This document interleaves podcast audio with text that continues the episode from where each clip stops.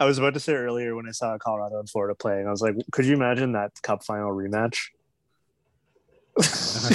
yeah, wow. like the, never- that being an anticipated rematch that somebody at the Florida sports station has to like somehow turn it into a story. Like, remember this? Like, That would probably no. be a big deal for Florida. It's crazy to think that they've been in the Stanley Cup final. That that's one of those things that's just been totally memory hold by me. Imagine also crazy that- tw- like uh, early 2011 and being like Florida has been to the finals more recently than we have. Yeah. It's also crazy that Colorado won a Stanley Cup the year they relocated. With Marc Crawford. Yeah, everything about that just feels weird. Yeah. Uh have you guys ever been to uh you guys get to do your your like Vancouver landmarks and shit all the time. Uh have you guys ever been to Butchart Gardens? yes. Have you ever been at Christmas time? No, I haven't. Ah, I that sounds horrible. No, it's nice. Like I mean, Really? it's it's really it's really busy, which is unfortunate. But like they have it all like done up with like like they go all Okay, out with the. Christmas lights. Like it's like Okay. it's fucking covered and covered. The only problem is there's always like there there's there's just like a rump minority of people who always walk the wrong way through the Yeah. entire thing. And it's always it's always a Those dude with a stroller. minorities. it's always a fucking guy with a stroller. Anyways, no, it's uh it's really cool. I went up there uh this weekend. I go like every year. It's um uh, they do this thing where though that's like really cheesy where uh they have like you walk along the path and they have like the 12 days of Christmas. Uh huh. So like Right. you walk past like uh like uh, a toucan and ostrich uh uh like fucking penguin and another uh you know and like a chicken or something. And they're all holding cell phones and it's like four calling birds. And you're like oh ha ha ha ha ha. That's very Oh, I thought you were just like, yeah, there's just like four penguins and three toucans and what other birds there are in the damn song. well i was thinking about good. that i was thinking about that song though. And like the guy in that song fucking sucks at giving gifts like those gifts suck ass first of all half of them are Okay. half of them are people It's Keyser Söze giving gifts, like uh, what's in the room right before he has to give the gifts. you yeah know? yeah Yeah. After Uh, people, there's so many birds. I also got to see, yeah, so many birds. Like, like you would, the upkeep on those birds would be awful. Wait, actually, are there that many birds in there? I mean, like not um, as in the different amounts of birds. yeah, there's a lot. Like the first five are all, well, not five, but like the first, like, Yeah, five is famously golden. it's like three out of five are like birds. Like, because there's Fair the tur- enough, there's yeah. the there's the the partridge. Uh, which you know what? partridge. Never knew what a partridge was. Okay, well, there you go.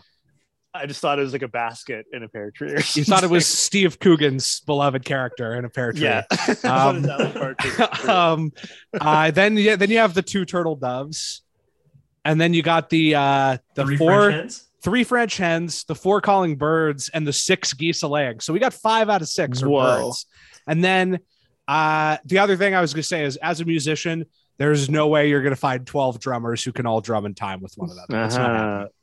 But Um, um, but um, bish. but um, but um, tis. Get it? Because it's drummers. because it's drummers. Yeah. Uh, I Anyways. always had a thing with Butchart Gardens where uh, early on, my family would always bring in other visiting families to. It would, there's always a suspension bridge and Butchart Gardens, and then obviously the ferry also, just to like show people visiting from New Zealand or Fiji, like, oh, what what life is like here. So we go to these three places all the Yeah. time. But Yeah, like I had great. to go to, but basically I just have to go to Butchart Gardens all the time, and like when you're when you're seven. And, and Oh, you have to just like yeah. walk a lot, and all you see is flowers, and you're walking at old people pace. Like it's the worst. Man, that's a that's a rip because I've only ever gone at Christmas time, and like that's what you want to do as a kid. You want to like see all the like pretty lights and shit. I get it, have to just go it when it's you- normal.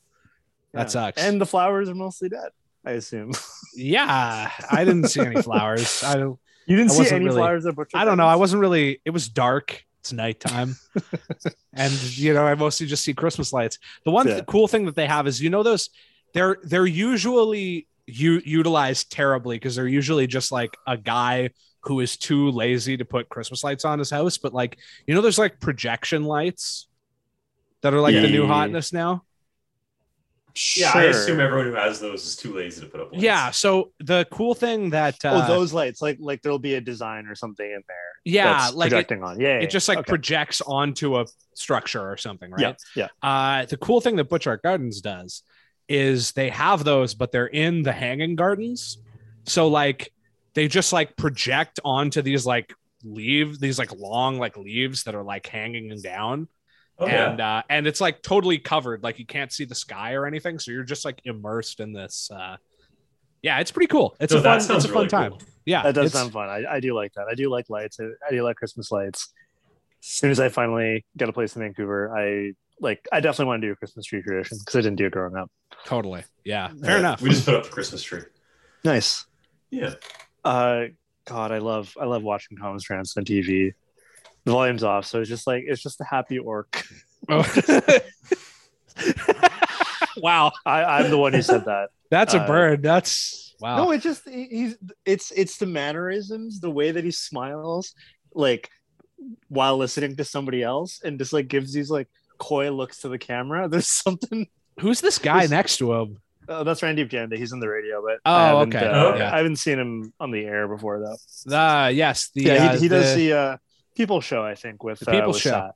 yeah, or maybe that's, right. uh, Dick Mizell. Sat and uh no, it's Sat and uh Dan Riccio Oh, because okay, it's because yeah. it's reach deep, right? Yeah. That's the right. Yeah, yeah, yeah. Right, right. Yeah, he's the deep. Oh.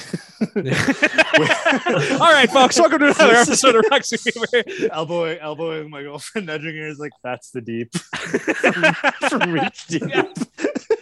Me watching uh, Red Deep Dread on TV. That's the deep. Uh, that's great. Yeah. Speed, agility, power. I'm a big fan of these things. All of the performance I demand for myself on the ice is here, handles all of my needs in dynamic fashion. I sing you now about the fourth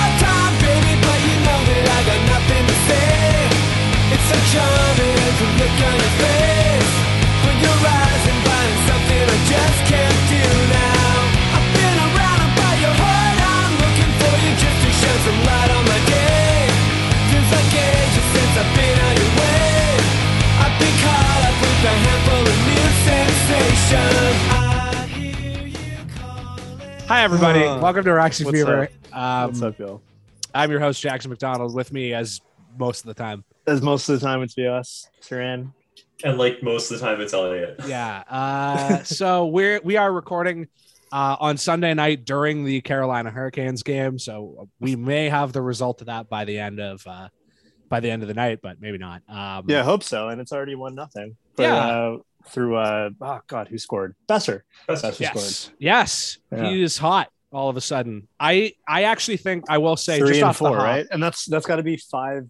No, four points and five points in four games. I think. yeah. I believe you're correct. Uh, Yeah. Just off the hop, I will say actually, um, obviously, uh, we introduced Bruce Boudreau as the coach in the last episode, but uh, obviously they've gotten a little bit of a bump here, as you might expect. But the one one thing that I definitely can see having a Bruce having a huge impact on is Brock Boeser because uh, Boeser infamously was not very well liked by Travis Green for whatever reason. It- I always No, considered I didn't. to I be didn't catch on to that. Actually. yeah, no, I mean, I, it was always a thing that I heard whispers about from people Mhm. who are who are connected, and for me, that was always his his like biggest blind spot was just not the fact that he was never that high on on Boeser and very quick to uh to kind of go elsewhere when when he was struggling on on whether it was on the lotto line or anywhere else. Um I mean, that makes sense just because of Green and his like obsession with. I mean, I know that everyone complains about every coach being obsessed with grinders, but like, Boeser is not a Travis Green style player. No, he's not. But like Elias Pettersson is. So Yeah. it's not like it's not like Green was like a total dinosaur or anything. No. But yeah, I always just kind of thought that uh that he that Boeser kind of got a didn't really get a fair shake under Green, so I'm glad to Hmm. see him um uh so hot all of a sudden. Do you guys think he's gonna get traded? Just because of his qualifying offer? I, I mean, I mean, the odds of everybody getting traded have risen dramatically high to in to a sense Yeah. that I to a degree that I did not expect. Like I have no idea what Rutherford's track record is for specific types of players because like I feel like when I think about Pittsburgh, I think okay, you have your spine, and then you can trade whoever else, or, you, or like you can wheel and deal with every other asset. And I don't know where Boeser or a player like Boeser ranks for him. Obviously, it'll take time to see. I don't think a trade is going to happen very soon. Uh, I guess maybe by the deadline, perhaps, but uh, yeah, I'm, I I think it's a it's a much more open question than it ever was before. Like I feel like before it was kind of like a hot take that would come from us podcast hosts and people like us, but but now it's it's going to be it's going to be a Chiron on Sportsnet. You know, like uh, yeah, answer is yes. I think it all comes down to just how productive he is over the next. How many years does he have left? Two. No, he's he's up he's up for his qualifying offer at the end of this year. Oh, Which is why there's been it so much- Literally, just depends on how much how well he does this year. Yeah, that's why there's been They're so gonna, much. they're either uh, going to sell low on him or like yeah.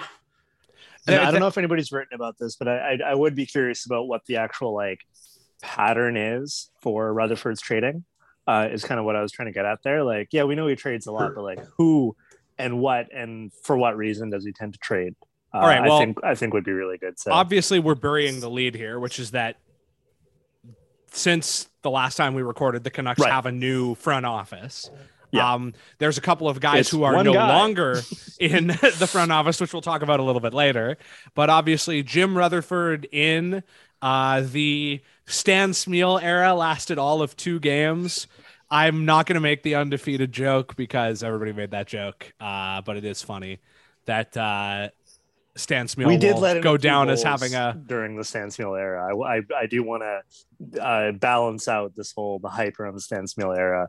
we only had two shutouts in that period. No, one. yeah one I don't only know, one. man. Yeah. I don't know. I am- uh, going to look up the uh, Pittsburgh Penguins trade record here in a moment Sure, yeah. because uh, Yeah. I feel like that can could potentially uh, give us a a window into Jim Rutherford's mind and the kind of players he uh, values. Perhaps we'll see. Um, and we, but- we made a slight reference. Oh, sorry, go on. I was uh, sorry.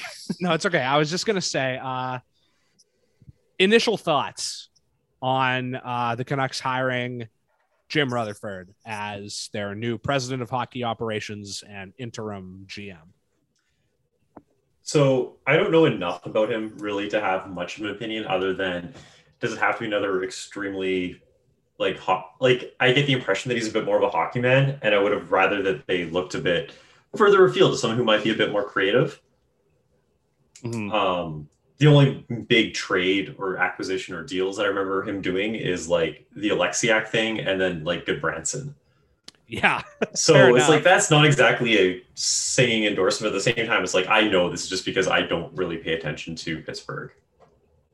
yeah, fair enough. Because like, why are you going to pay attention to Pittsburgh? Because it's you know the twelve guys that or the twenty guys on their roster that aren't Malkin and Crosby and Tang. Like those, everyone else doesn't matter. Yeah, in a sense, Rutherford uh, birthed Roxy Fever. Uh, That's because true. we referenced this Of the last course. episode about how we started our first episode, uh, uh, cheering the Good decision to yeah to trade away Gudbranson, and uh, it was because of that we pretty much decided okay final fuck let's finally the us come over let's get our act together and start this episode. Uh, first time we all met, which is great. Uh, but my first reaction, which is not my like biggest staying reaction about it, it was the guy who traded for Gudbranson after he was with us. Just Yeah. that, that, that was the only thing I could think about. Even even if he trades a lot and how more exciting that could be, whatever. Yeah, he's had a few cups to his name.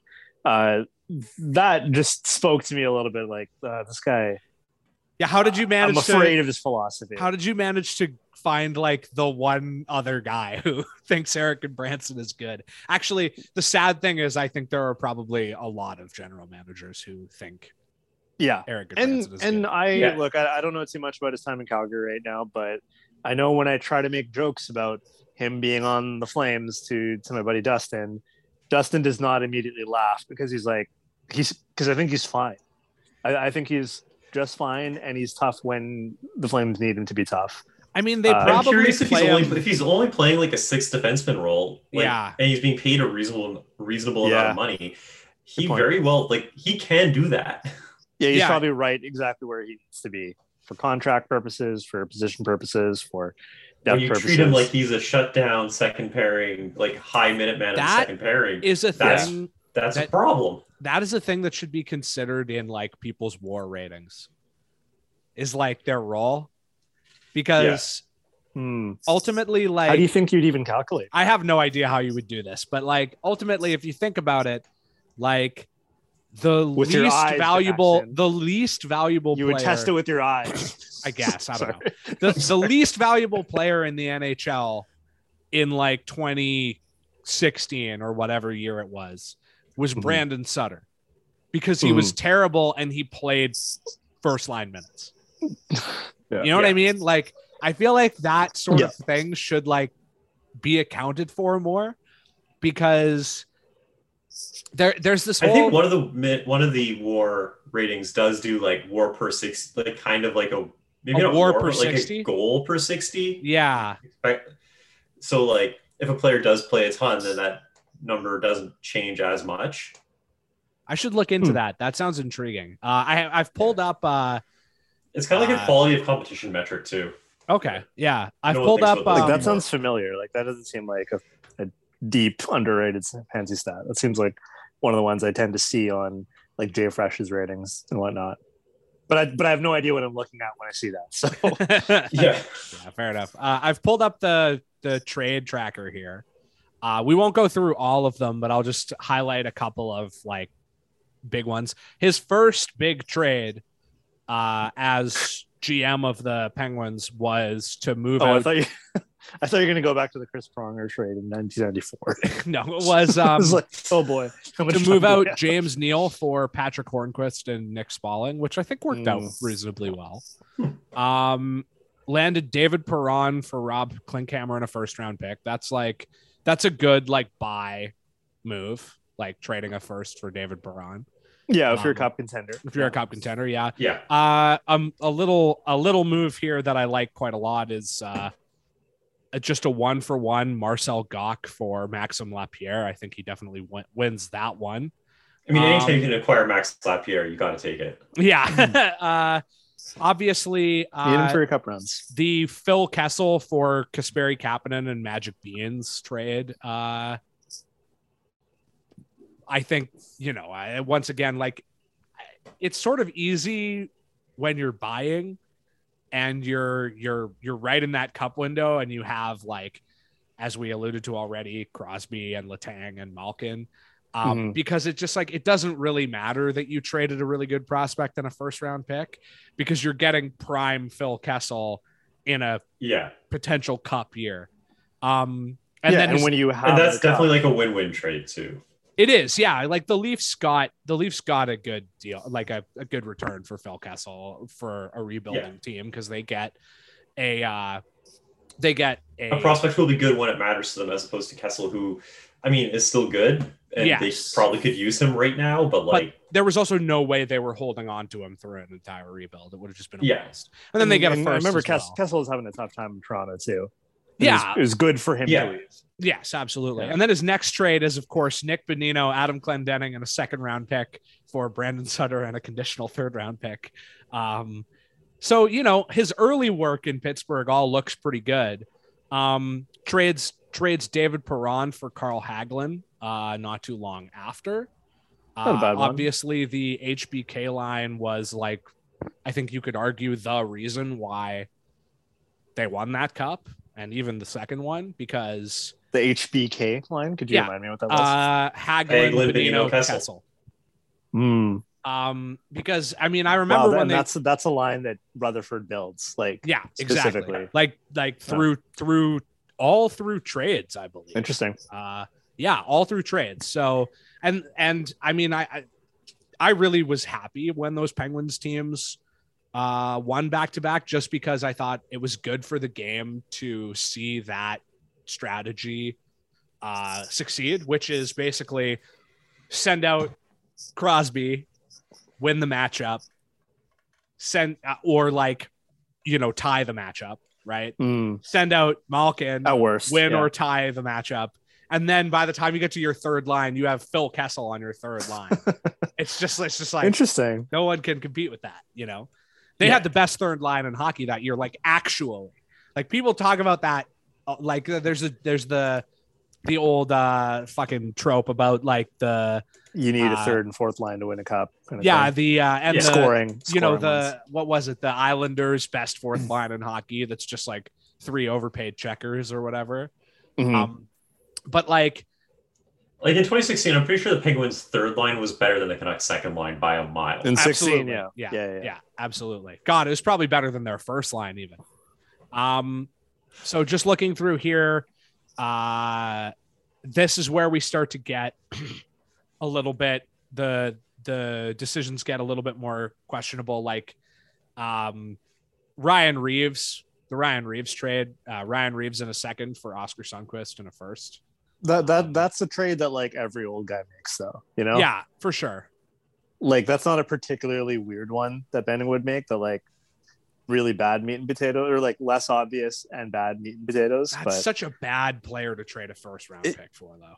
like that is just Oh. really rough yeah, for sure, for sure. Yeah, like that's that that is the kind of shit that worries me. But obviously, he's coming into a uh, presidential role, so he's pro he's hopefully I thought you were gonna say he's coming in during an election year. Yeah. Like, where is he going with this? uh, he's he's coming in uh, to to be an overseer rather than uh, like details guy, which I think is a better ultimately like a better You- place for him. You'd hope so Yeah. because I kind of just had this like daunting thought about the combination of the Aquilini, the Aquilini family liking to rush things, developments, uh, picking berries, and building hockey teams, uh, with a guy who actually trades all the time. Uh, it, that's a lot of chaos. Like not just the guy who can trade a lot, but also trying to appease an owner who wants Yeah. to win now. Because maybe Aquilini has seen some light. Maybe he's willing to to to actually do a rebuild here, uh, maybe after this season. But he has the one guy whose reputation is I can turn things around really quick with trades, or at least I can try. Yeah, And so that is that is scary because he would have a huge license to do that.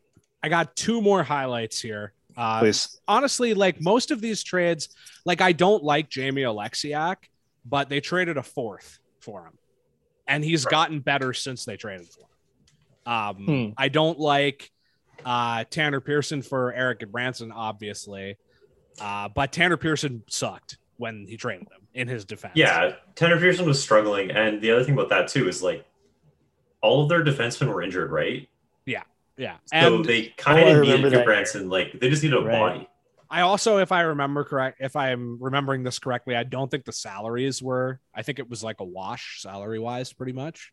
Yeah, Um, I I'm not going to look that up. I'm too lazy. But anyways, the last two- That's about right. that I just wanted to highlight here. This is a really good one. Uh, Vince Dunn, Derek Brassard, and a third for a first. Filip Gustavsson, Ian Cole, and a third.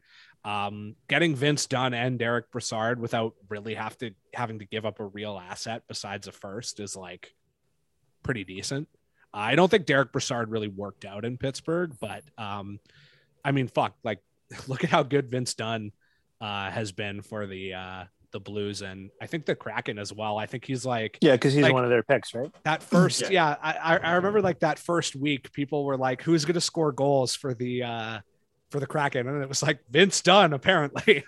um, and then the last one here is uh, uh, Jared McCann and Nick Bjugstad for Riley Shea and Derek Brassard and a bunch of late picks. Um, him being one of the guys in the league who actually values Jared McCann is a good sign to me. Um, because he's kind of like uh, he's a very good example to me of a player that like smart people think is good and bad people ignore. Mm. Um, but anyways, um, I guess my final take on on Jim Rutherford as an ad is an uninspiring choice, but not necessarily a bad one. Um, I was listening to Donnie and Dhali uh, in preparation for uh, uh, for this episode. Mhm. And one thing that they pointed out that is not without merit is that oh, that was a Oh, uh, beautiful goal beautiful by Pettersson. Pettersson goal. Holy shit. Oh He's back, goodness. baby. Ah man, He's that back. is much needed. Even strength snipe. Oh, that was that was nice. what he needed, like desperately. Holy shit. Oh, Anyways. oh, a tough matchup too with the Kotkaniemi. Yeah, Kotkaniemi wow. line. That's how much my stream is gorgeous. All right, beautiful. Wow. We love okay. it. Um, Donnie and Dhali. yeah, I was listening to Donnie and Dhali uh, in preparation for this episode, and the thing that they mentioned that I think is valid is that the Canucks actually have like a very long history now of going after guys with who are really green, like who don't have a lot of experience. Uh, Jim Benning and Trevor Linden, no experience in a front, in not in the front office role, but in a general manager and president role. Travis Green, brand new head coach in the NHL. Willie Desjardins, brand new head coach in the NHL. Mike Gillis, brand new GM. Dave Nonis, brand new GM. Yeah, his first time too. yeah. Um, so maybe there is something to be said about if the plan here is get a guy who has uh, a lot of experience and more importantly, uh, one could argue, I think I saw Thomas Drance make this point, a lot of former underlings in the league who are going to want to make nice with their old boss and, uh, Mhm. you know, a guy who's well connected and can probably like get that extra pick in the trade, you know, get the sweetener. yeah, Um, because we've had we've had two GMs in a row whose reputations are one somebody that other GMs just refuse to trade with in Gillis blackballed. after a while, Yeah. and then and then you have a GM that everybody really wants to trade with for obvious reasons in Jim Benning, because they can get whatever picks they want uh, in addition to whatever the deal is. Uh, with some guy that I honestly think like like what you said, uh, they have a respect for him. Yeah. In in their circles. Um, so yeah, I, I think to to put it concisely, the Canucks have may have accidentally done a good hire here, but let we could talk about process. Yeah, well, it all comes down to what they're going to do with the rest of their front office because Yeah. right now they Yes. don't have one.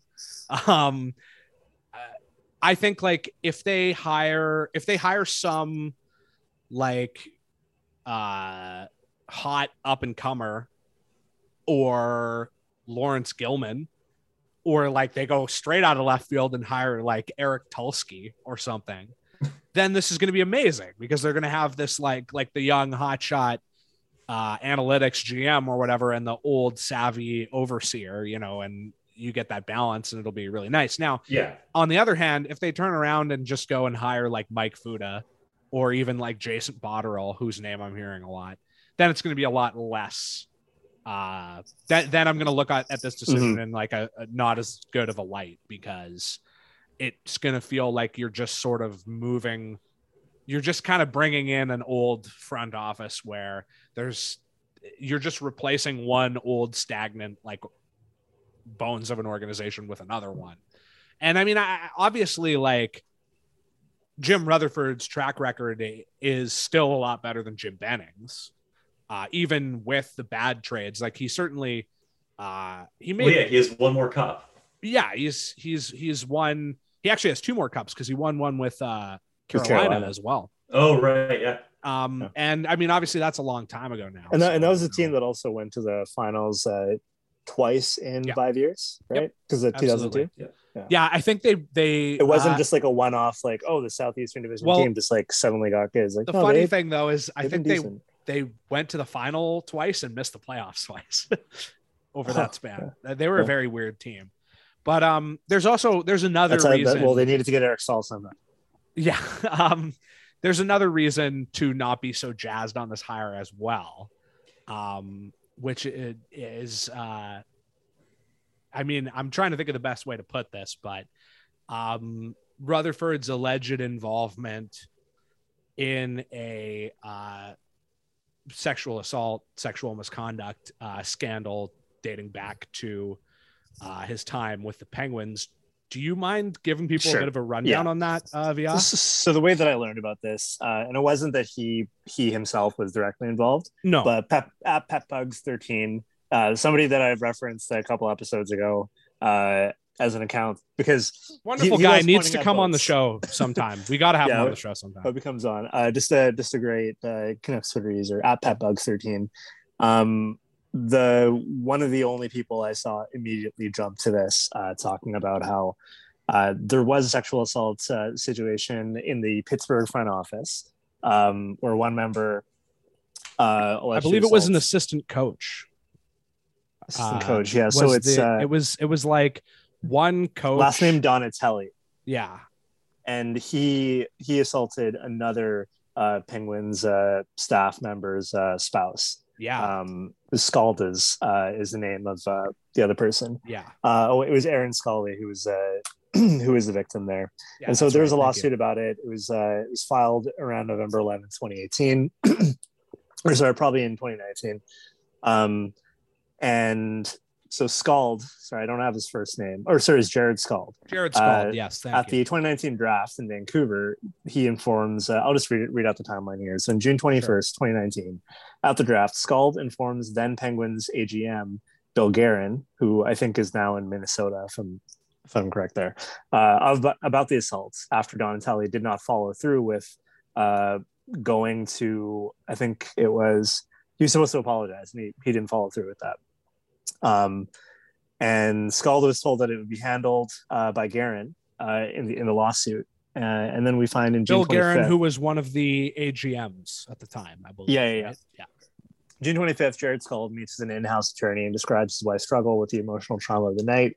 The attorney asks at the end whether he feared he would lose his job as a result of Mr. Donatelli's conduct, and he answered that yes, he did have that fear. Um, and Erin Skalde was never interviewed. On, on June 28th, Donatelli resigned for personal reasons. Uh, and reportedly, Donatelli was actually dismissed, but Skalde claims he was told by Guerin that, quote, knowledge of the incident and termination had to be suppressed, cautioning that it has to stay quiet and can't be let out, unquote. So that is a reason that Bill Guerin's reputation has uh, has has diminished for good reasons Taken because he said yeah. those things. Um, and I believe it was uh, I don't I don't think it's in Petbug's thread, but obviously Jim Rutherford's the GM at this time, and I think if you've done any learning or if you already had your head on straight about uh, this type of issue in the hockey world uh, for the last few months, especially, um, you you know that. I don't know. I don't know if I if I need to spell this point out, but Jim Rutherford's at the top of this, Yeah. and he would he would be knowledgeable about this. It's inconceivable to to uh, to imagine that Jim Rutherford did not know what was going on here, or or did not call any shots here. As Uh, always, my preference would be uh, just don't hire someone whose name is out there in a story like this. There, there, Yeah, are, and- there are, Yeah. there are, there are a lot of candidates who, unfortunately, that crosses off the list. But uh, there are just as many whom it doesn't, and it, Yeah, it for- kind of it pushes me more to the negative side. Uh, obviously, given the fact that uh, as I said earlier, like I'm, I find the choice uninspiring to begin with, and then um, when you hear a story like this, it certainly doesn't give you a lot of hope uh, in terms of organizational culture and uh, progressiveness, and yeah, it feels there- feels unbecoming of a a city like Vancouver that uh, you know I like to think, even as shitty as it is, is still better on this kind of thing than a lot of other uh, cities that have NHL franchises. So. I, I just want to say like because of the amount of information that we don't have it, it's hard it's hard to say certain things but for Yeah. all we know he could jim rutherford could be on the same level as stan bowman was. And what we think about stan bowman now and what the reputation he had and like how, what we should have all been thinking uh, as soon as the story happened um, or when any information was was available to us. Uh, but for the same reasons that you that that Stan Bowman will should never get a job in the NHL ever again, uh, or in the hockey world, or anything where he manages personal relationships in any way, shape, or form. The same could be said of Jim Rutherford.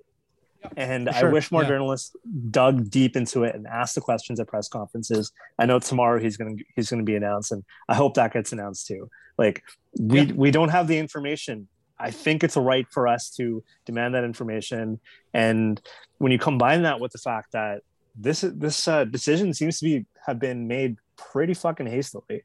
I I mean, mean, yeah, and we'll get to that more in a minute. okay, um, yeah. Uh, That- but that's about all I wanted to say about. I will say- that this is just emblematic about bad decision making. by I wouldn't uh, I wouldn't hold your breath on seeing it get uh, addressed because Yeah. um, one one it's a long time ago. All right, I mean it's not that long ago, but it's well, a few it's more years re- ago. more recent than uh, more recent than Bowman. Yeah, yeah. Uh, eh, but uh, you know, I just I remember a couple weeks ago seeing Thomas Drance just get absolutely sewered for asking about the uh, Jake Virtanen investigation, and that is, I think, I would argue more was more relevant to the moment than this necessarily is in the sense that uh, the Jake Virtanen thing was something that happened while he was in this organization under this organization's watch and the investigation is still ongoing. Whereas the matter in Pittsburgh you know not to not to defend it or anything but the the least you can say about it is that it is resolved. It was settled out of court. Um whereas the Virtanen thing is still ongoing. And he just got absolutely like trashed by so many people and uh, it really i thought it was really disgusting actually i'm glad i got the Yeah, opportunity I, I agree that it is Yeah. disgusting, and it just. I think pet Bugs um, said said the same that like. I'm wondering. Yeah, I'll just read it out. Um, and a reminder for all you high horse riding hockey media out there that just spent three months crying about how what a tragedy tragedy the Kyle Beach situation was. This is a test for your newfound journalistic principles.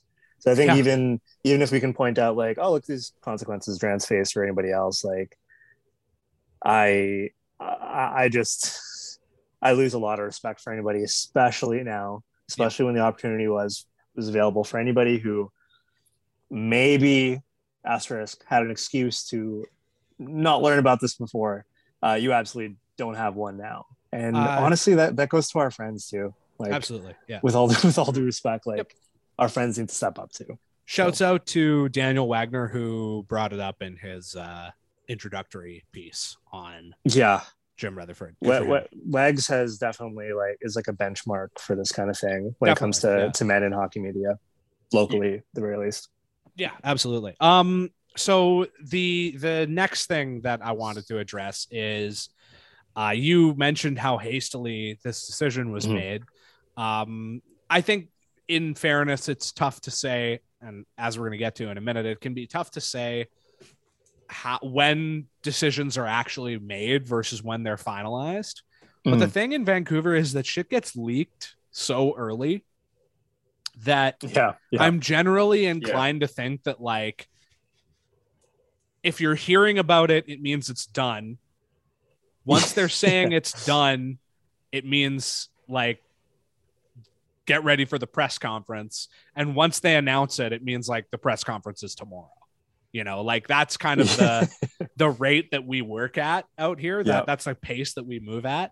Um, but the uh, the other like news of the week since we last recorded is uh, the Canucks also fired uh, their assistant GM, and I believe it is uh, um, I it was can't Chris remember Gear and Chris Jonathan Chris Wall. Gear and Jonathan Wall. I can't remember Jonathan Wall's title. He I, used I believe to be he was the director of analytics. he he I believe but he's he- he's worn a lot I of think hats that- across his yeah. many years. yeah, I believe it's even a higher position than that now. Uh, Like, I think that like, was his position, but like I think it's almost it's almost it's like a weird thing like director of hockey operations or something like let, that. let me let me get this right. Jonathan Wall uh, was the executive director of hockey operations. yeah, there you go. and Chris Gear is an assistant GM. Yes, who handled contracts apparently, which is I've seen tough mixed one. things about that because people Yeah. have both been saying that like There's a we've been whining about this team and their contract work for the past, you know, eight years. But also, I've heard that. So why do we care that he's gone? But at the same time, I've also heard that he, you know, won all the small battles and made these contracts as less bad. And if we had seen the original draft, so they would have been better. I don't know. Uh, also, I've I seen. think that the big the big thing you could say as a feather in his cap is the Pettersson and Hughes deals, right. which were and, and, and legitimately also- good. Like not there's no like- asterisk. Like those are good deals.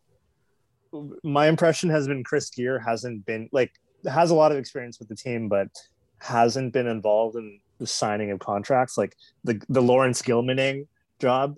Uh, Yeah. I don't think he's been involved in so much. Like he's been involved in a lot of other contracts, including getting the Abbotsford Canucks on the table, Yeah. uh, and things like that. Like a lot of business operations uh, with Canuck Sports and Entertainment.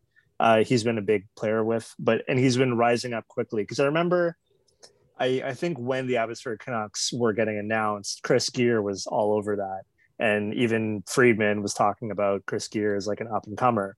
Yeah. And so I I basically my assumption and totally correct me if I'm wrong is that Gear hasn't been involved in like the Derek Dorsett and Lucas Sbisa. No, he hasn't been a, he hasn't been like that. uh, in Yeah. the front office long enough to be involved. in Yeah, that kind of stuff. yeah. He was a fairly new addition.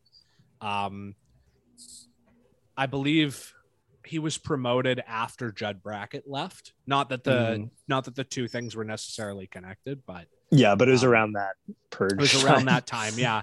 Uh, Jonathan Wall famously has been with the organization forever, even for a guy who is not very old. Um, started, I want to say, as like a stick boy. Uh, Wow. Was a was the equipment manager during the West Coast Express era, No Um, way. Yeah. and worked his way up to becoming the uh, the uh, director of analytics and then now the executive director of hockey operations. Um, I will say, as somebody who um, I've actually met Jonathan Wall very briefly. Uh, he used to come to those Van Hack uh, conferences all the time. Uh, he was he was at every single one, um, which is a good sign when you're uh, the analytics guy in an organization that you're going to those things. Um, the bar is low. But yes. yeah, yeah, the bar is low, but um, I've never heard an unkind thing about either of those guys, particularly Wall. Everybody speaks really highly of them, and I understand people saying that like they should get rid of, um, you know, all these guys that have the stink of this regime on them or whatever. But what I would say to that is one, these are both guys that predate Jim and John. And Yeah. 2 Mhm. if that applies to them, why doesn't it apply to Stan Smyl? Yeah. And if your only answer is because Stan St- Smyl is a former player, then that's bad process. Yeah. Yeah. So Yeah. I'm 100%. I'm not sure what the I, I I'm I'm like holding off on having a strong opinion until I see who they replace these guys with. But right now, at the moment, um, it looks like an excuse to shrink hockey ops, and to me, it it it looks bad because you have Stan Smyl citing those guys as part of the leadership group going forward in the press conference where he is sitting next Yeah. to Francesco Aquilini. And then Yeah. two days later, they're fired. And you don't have replacements for any of these guys. So right now, your front office is Stan Smyl, uh, Henrik and Daniel, and Jim Rutherford, a guy who is so a brand new president, two guys who are brand new to the organization and have no experience, and a guy who, in fairness, has like a, a fairly s- strong record with the organization, but is also a former player. Um, Yeah. it- has, has been here in the front office for a very long time, longer than Jonathan Wall has been in the front office. Yeah, no, he's Yeah, been in the like, front office since go- like going the, eight- back- the like nineties. Like, G- g- going yeah. Yeah. going back to like I remember even when the camera would pan up to Burke uh, during the West Coast Express era, Stan Smyl was right there. yeah, He's- he's been he's a been senior forever. advisor forever. Yeah. Um, and I, I, I want to say like I, I don't, I want to give these guys a shot because I don't think, I don't, I'm not just standing here being like, oh, these are terrible moves and this was a terrible hire or anything because I do think Jim Rutherford is, uh, you know, he has a track record. He's won three Stanley Cups. He, at, from a hockey perspective, anyways, like does deserve a the benefit of the doubt a little bit here because he's done it. He's actually done the thing multiple times, and that is hard to do. Uh, even and, and when not and not in a like scouting sense that Jim Benning was a part of. no, yeah, Yeah. He, he he did it as the guy, and Mhm.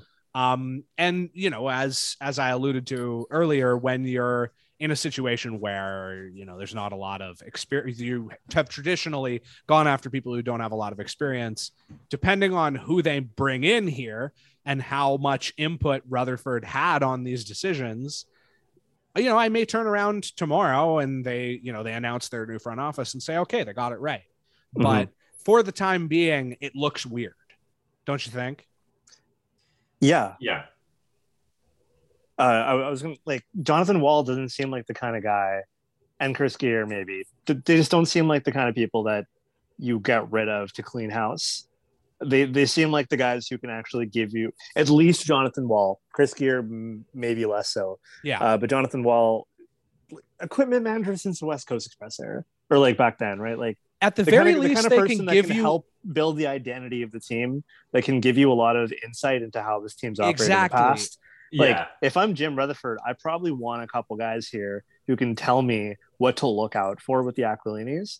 By all means, man, like clean the fucking the whole scouting department, all that kind of stuff. But these these guys don't strike me as the guys who have been responsible for the way this team has operated poorly. Linden interviewed Torts before he fired him. And that was Torts after that Mhm. year, right? Yeah. Like there's something to be said about just not rushing to to those decisions and I know like I know this is maybe a bit rich coming from people who have wanted to see the general manager gone for the last 5 years. But I don't think there's anyone in uh, Vancouver media or even Canucks fans who would have told you Jonathan Wall and Chris Gear were the problem before Yeah. uh, three days ago. Yeah. Um, Yeah. It's and it's a Once, thing that once this happened, the same people who defend everything are now saying it was a good move, but no one else is saying it was a good move. yeah, exactly. Yeah. Which should tell you exactly what what you're dealing with. One thing that I thought was really funny was what was a guy who told me he was like, "Well, obviously you've never like worked in business before because obviously the recruiter. everyone knows that you don't uh you you don't like keep a toxic person around uh you know you just fire them or whatever. And i was like i was like yeah everybody knows you never find a replacement for somebody before firing them. Like uh, yeah I don't yeah, know. what did, what did you like- say? It's it's always better to keep the toxic person in their seat until you find a replacement than to have nobody there. so so like he's been with the organization for 23 years. You think he's toxic? Like really? Come on. Yeah. come on. That's that's fucking stupid. I'm sorry. Like you couldn't wait a week you can wait one more week let jimmy have an interview with him like let him see let, let him see if they're on the same page like you know sometimes every if you've worked in a with the organization for 23 years, that means you've worked with it under what? Burke, Nonis, Gillis, and Benning. You're Yeah, clearly four different pretty GMs. adaptable. Was that? four different gms Yeah, four different GMs. You're clearly pretty adaptable. So Don't forget like, Stan Smyl. and there are yeah yeah five different gms Yeah. yeah. and there there are there is a precedent too for why like it is wise to look at what's in your organization internally before looking elsewhere because as old heads will remember alain vigneault was not a gillis hire he was an Nonis hire Yeah, yeah. and Yep. mike gillis went into the meeting with alain vigneault thinking i'm going to fire this guy Mhm. and Vigneault convinced him not to do it, and we got uh like the best, are inarguably the best stretch of Canucks hockey that the city's ever seen. Yeah, and So, let's go know. go back to process. I mean, if I'm some if I'm hockey ops guy around the league and I'm looking at Vancouver, I'm like, oh, maybe I can get a job there. Then I see the history of the Aquilinis, not just the whole 23 plus year history, but looking at the way that these guys just get canned after loyalty to the organization without a word, without a word with Jim Rutherford, as far as I know, or at least Jim Rutherford never met with these guys, is what was reported. Like this is before Jim Rutherford even landed in Vancouver. Yeah. They got fired. Like I just like a lot of players who don't want to sign in Vancouver because of the way they've seen players get treated. Uh, cough, cough, Troy Stecher. Uh, I, why would I want to get hired by the Canucks? Why would I want it to even like j- just test the waters here when I clearly see that I'm not going to be respected like this uh, unless the times are the times are good. Oh yeah, and then that reminds me too. We also had the amazing tweet from uh, Francesco Yes. Aquilini that uh, obviously it would be malpractice to not mention this. I'll pull it up here.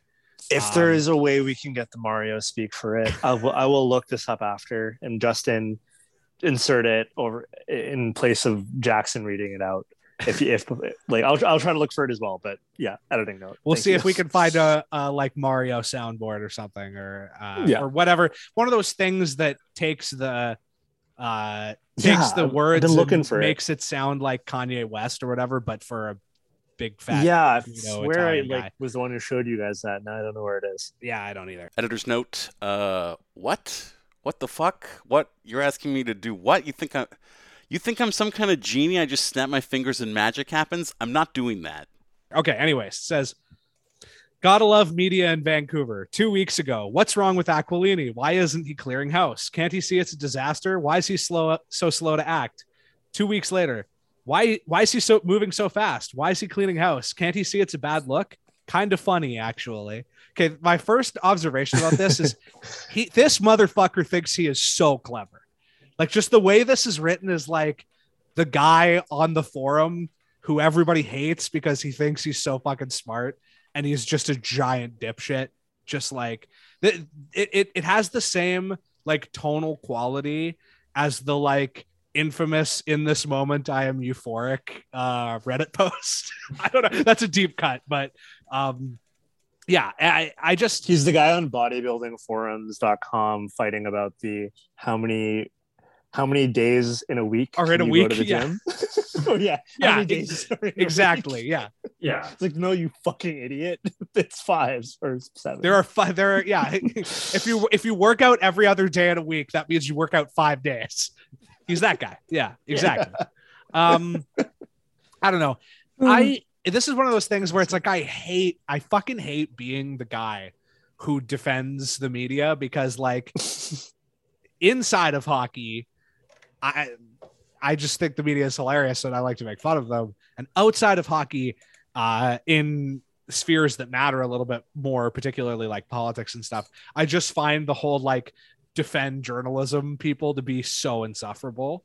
But um, I fucking hate this shit so much. Like you, you've your team has sucked for like six years, and you face the media once, and you're and like this is the shit that comes out of your mouth. Like congratulations on being the last guy on the lower mainland to figure out that your general manager sucks. Great job dunking on everyone. Yeah. I don't know. Fuck. I loved I loved it so much. I, I he's a poster. Like he's truly he's is. on with us. He's online with us. He sees all this. He like didn't he didn't he block Riley? Yeah, he did. Yeah. like this, this is beautiful. he, he he's on there with us. Uh, he probably does not have any fucking clue who we are. Uh, we we No, are in a goddamn niche here, but um, I I think it's great. I uh, like it- he's never gonna sell the team. I I just hope he keeps tweeting. Like I know people kept saying like, oh, I hope he, hope he keeps tweeting. That was back when he would just be like, oh, so tight like a playoff game. Let's go, boys. Blah blah. blah. Like no, I want I, I want these morsels. I, I want I want him to get mad. I want him to get into fights. Let's look at his posts before this. December 10th. Love it. Exclamation mark. December 9th. Quote, quote, quote tweeting the uh, official Canucks account that says introducing our new president hockey operations, Jim Rutherford. Welcome to Vancouver, Jim. Couldn't be more pleased. Exclamation mark. Uh, December 8th. Gotta love it. Exclamation mark. December 6th. Off to a nice start. Exclamation mark. December 6th, uh, quote tweeting the uh, Francesco a post from the Canucks account um, that uh, has the official statements on the firings. It just says, he just says, beginning of a new era. And then his last post before that was on October 28th. Frustrating night.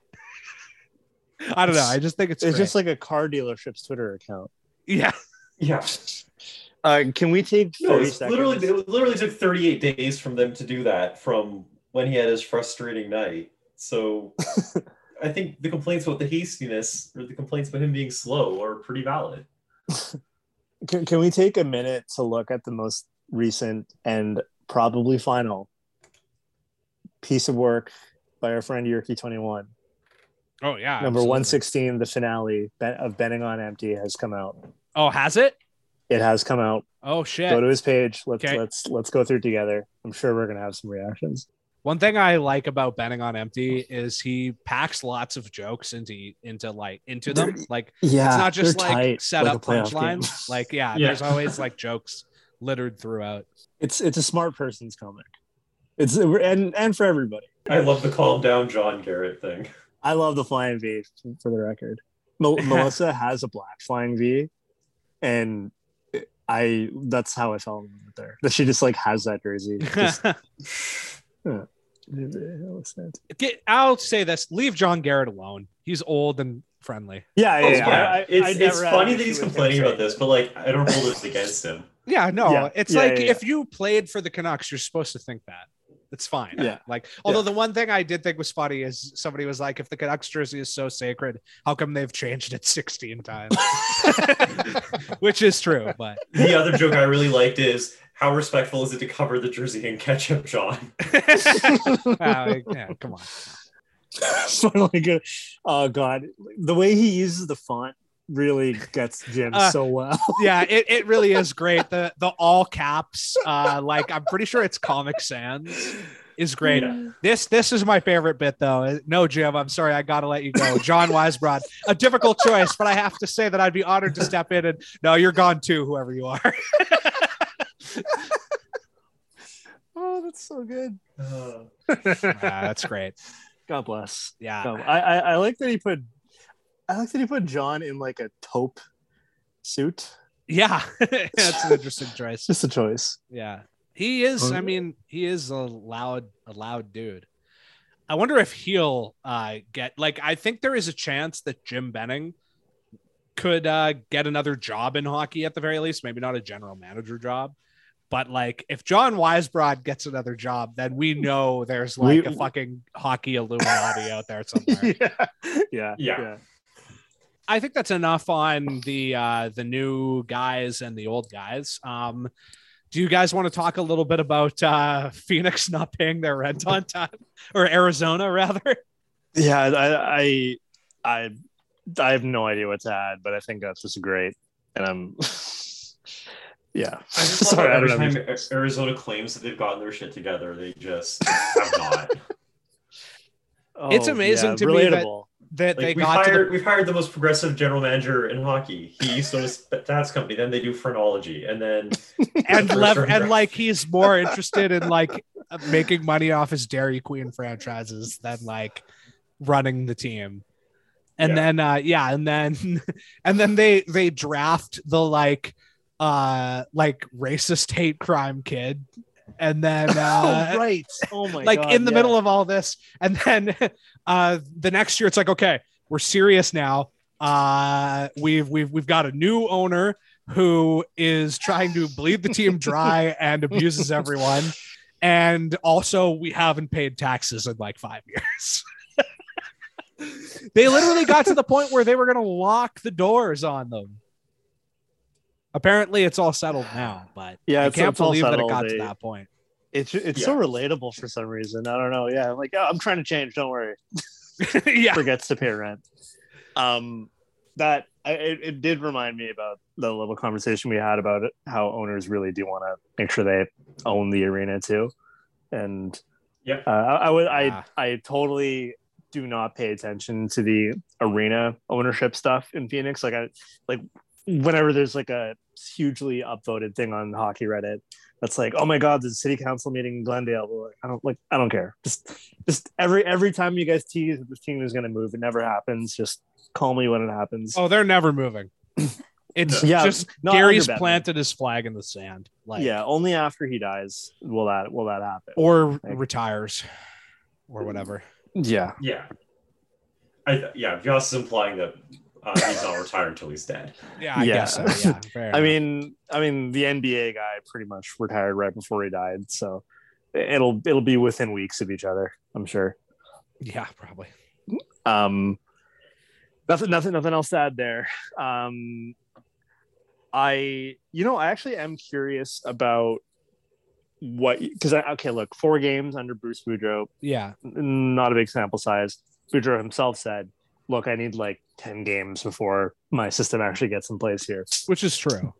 But Yeah, I did want to talk about just since we were all excited about Boudreau coming in last time.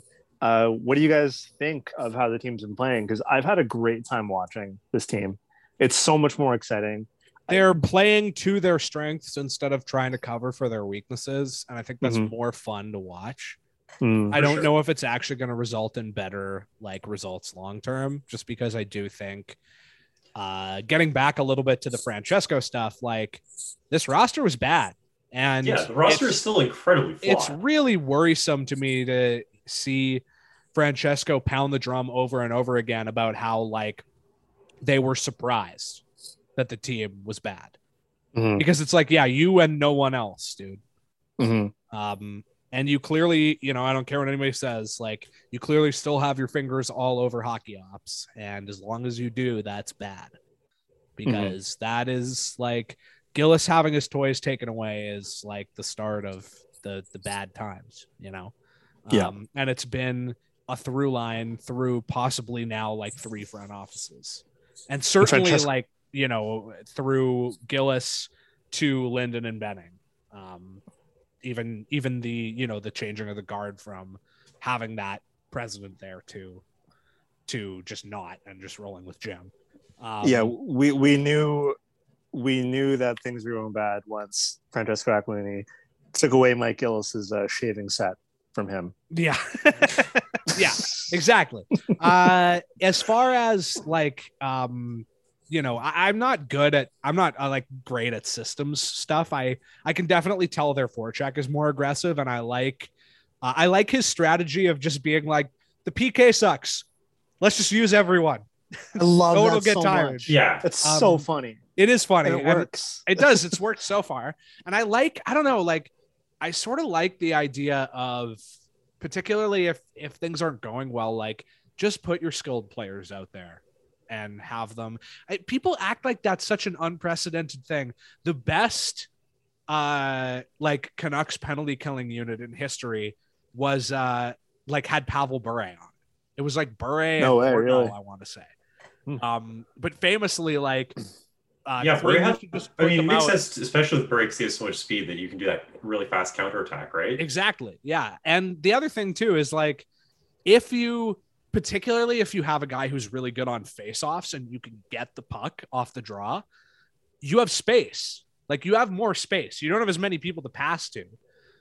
But uh, you know, there are like some unique offensive opportunities that can come from uh from being on the PK if you have the puck. That's the that's like the key part though. And like Yeah. one one problem Yeah. the Canucks have is they don't really have a great face-off guy anymore, which Yeah. like people people underrate the importance of face-offs because it's generally sort of a given that your team is gonna have at least one guy that can can do it when you really need a win.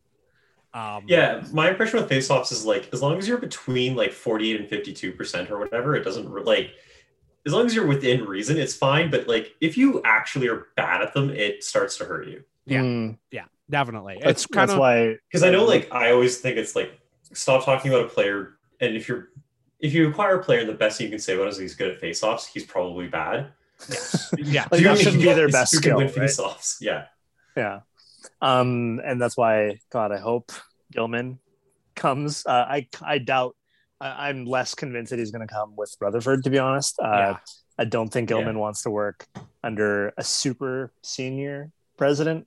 Uh, I think he he wants it to be more of a like a one A one B thing rather he than did. Uh, Jim Rutherford, though, I will say he did hire the uh, War on Ice guy, uh, which was one of the early Oh. analytics hires. Yeah, Ace Ventura. Ace Ventura, yeah, Sam Sam Ventura, uh, Yeah. uh, I believe is his Um, name. Yeah, and uh, the place I was going with that is that Mhm. I hope if he comes, that Manny also joins. We Yeah. I really want Manny Mel. apparently they need him because yeah, the face-off Yeah. situation. is Oh, I was worried you were talking about some other Manny from Hockey Twitter. wow. They need somebody to to post their ass for no reason.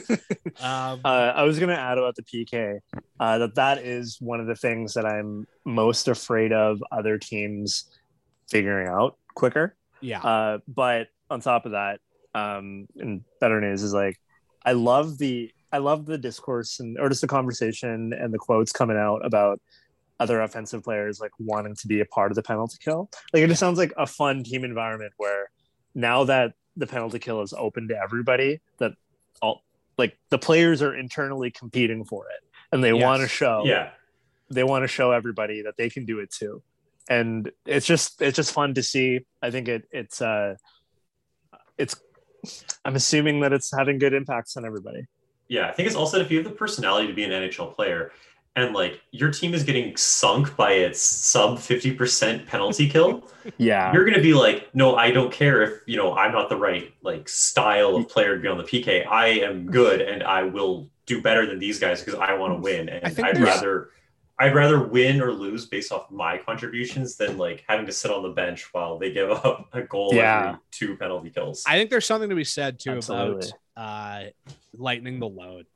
Like, just why Mhm. why do you play the same like five players on the penalty kill over and over again? Like, yeah unless unless they're like so good at it and you never play them at even strength or whatever like why not just why not just rotate people in and out and the other the other advantage you get is that teams just won't have the book on these guys yeah they're just going to be like oh yeah we don't know how these people kill penalties because they haven't done it before Mhm. or they don't do it often enough for us to like really know what their what their tendencies are or whatever on on a final note about boost Boudreau we'll end on a positive he note. said it he said boost Oh, did I do? Did I say Boost He said yeah. Boost. He's Yeah. he is Boost to me. He will always be Boost.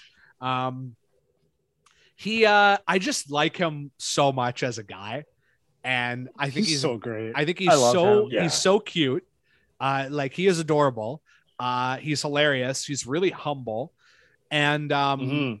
I can tell that you know like the you can just see that the mood around the team is so much lighter and one thing i really really liked i watched his media availability before we recorded today one thing that i really really liked is he explicitly mentioned the fans in his Hmm. opening Hmm. like address they asked him about what his goal was and about how to like how to kind of make something out of this season, even though it kind of looks like they're already out of it. I, I believe the question was about like, do you have to keep stressing playoffs to keep the mood up and to keep players engaged and to like, you know, keep them uh, believing or whatever? And and he was he kind of gave an answer about like how that's a that's a really that's a lot to ask when you're this far out. Mhm. But the thing that he said that I thought was really, really awesome is he said, the thing the we want to start smaller, and that starts with things like, you know, win winning the week, and he said getting fans engaged with the team again.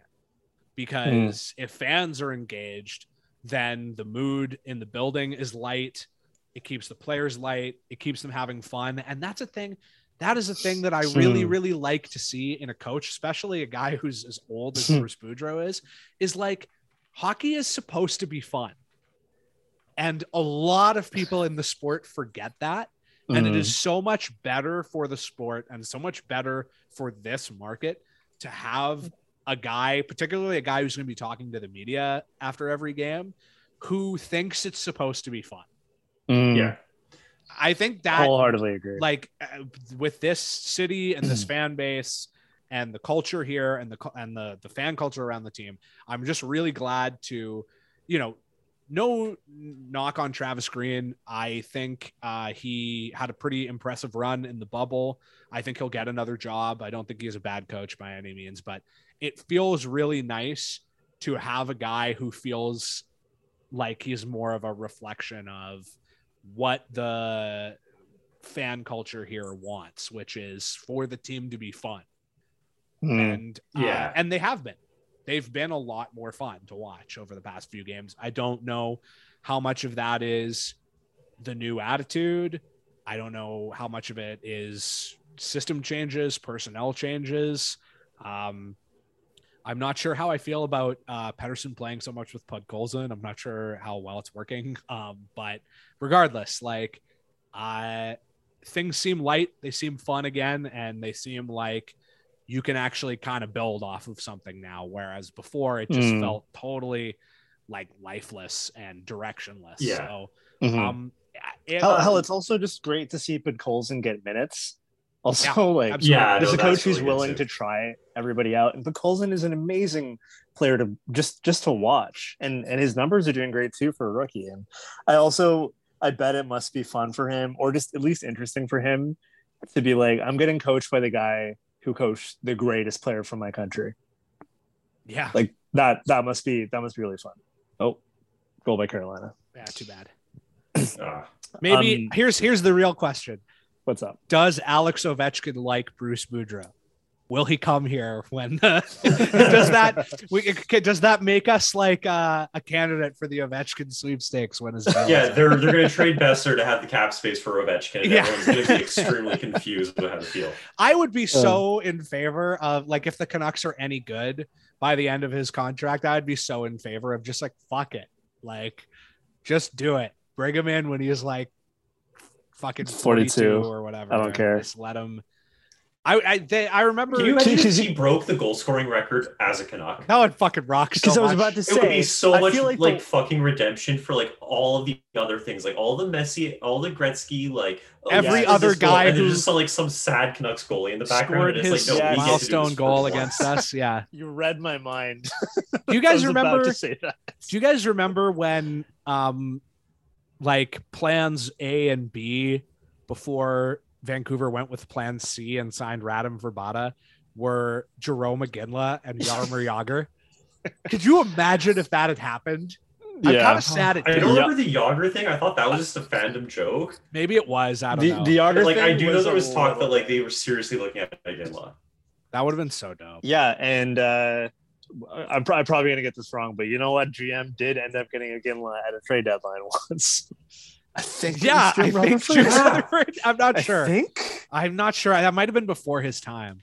It- like yeah, maybe by a couple of years. Uh, yeah, probably Yeah. not. Wait, wait, wait. Penguins. I think that might have been Ray Shero.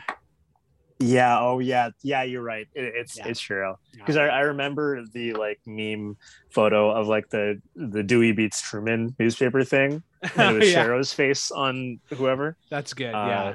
Yeah. With uh, uh, like such and such team trades for Iginla or whatever. Yeah. as yeah, the yeah. headline. Yeah. Uh, last thing, Elliot, can you please fire off uh, uh, that tweet that you, uh, the one about Boudreau in December that I loved so much. Oh yeah, that, that was great. Let's end on this. What? That he's uh, a jolly old man who's brought everyone so much joy in December. That's right, baby. That's right. He's a he's Yeah, a there we go. large, jolly old elf who uh, arrived in December and brought everyone tons of joy. And uh, yeah, Uh, happy holidays, everybody. Happy holidays. Um, Yeah, are we going? are Are we going on hiatus after this for We holiday could. season? Yeah, yeah. Okay. That's that's that's probably that's, that's probably I don't know if I can do next Sunday. Yeah. Okay. So this might be our last one for a bit. totally Um, good. I have big, big plans coming for the near future, though, uh, with a very special episode that will be coming soon that uh, I think you guys are really going to enjoy. So, in the we also have a couple of clutch guests that yeah, uh, at least one of them I think we're gonna get, and we can't we can't announce it yet, but yes, Oh, watch oh, this and- space.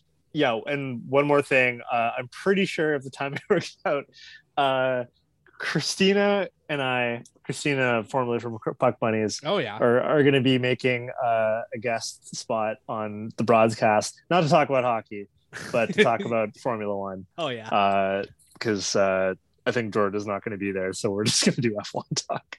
That so i'm super excited for that and uh, hope you tune into that also Yeah. shout outs to uh, samantha chang uh, on her beautiful new daughter Yes, absolutely. The real we- reason the Canucks have been winning. That's right. that's right Uh, in the meantime, follow uh, the show on Twitter at Roxy Fever. Um, subscribe to the Patreon at patreon.com slash Roxy Fever. I know uh, there hasn't been a lot of content up on there recently. Uh, I am planning to make it a more active thing in the new year, particularly. Um, and particularly after I get married. I'm getting married in February, guys. There's fucking a lot of shit going on right now. And I was in the hospital. um, And So- you're doing a real wedding, which takes like lots of planning, not just doing a backyard thing like I did. So Yeah. Uh, even that but, was a lot of planning. uh, you can get access to all our back uh, catalog of heritage minutes, which are all really good. Uh, do you guys want people to follow you on Twitter? I don't want people to follow me on Twitter anymore. So You have a Jackson. You have a fantastic Twitter account. It's, Thank It's one of the best on Canucks Twitter. It Oh, really that's is. nice. Uh, you can follow him at Failson McDonald. God and you can it. follow me at the Ostrand. Uh, if you want to follow a really good Canucks Twitter account, you can follow Cody Severson at no. you can follow me at Moose Kayak. I really like his current normal, sorry, neutral Canucks media member. I feel like that's that's It's- uh, it's encroaching and a little bit but- on me, but you know what? He's gonna do but it but, better but Cody did, brings so- such a different view to it. absolutely. I'm sure it's great. I have not been on Twitter during this game, so All right. Yeah. also, send your hate mail as always to at fr underscore Aquilini on Twitter. for All right, the guys. for real Yeah. Aquilini. Um, All right, good night. For real Aquilini. Yeah. Wow, no uh no mention of the producer. All right.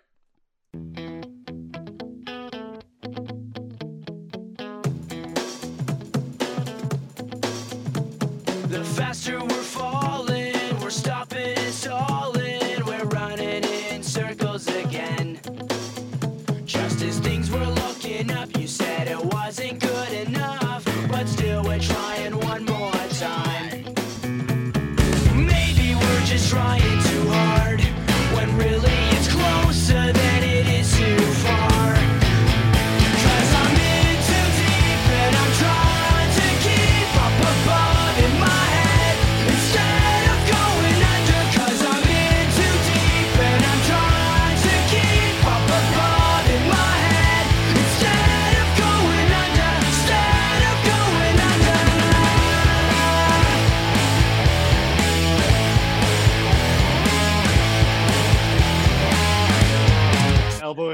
girlfriend, nudging her is like, "That's the deep." from, reach deep. Me watching uh, Red Deep Dread on TV. That's the deep.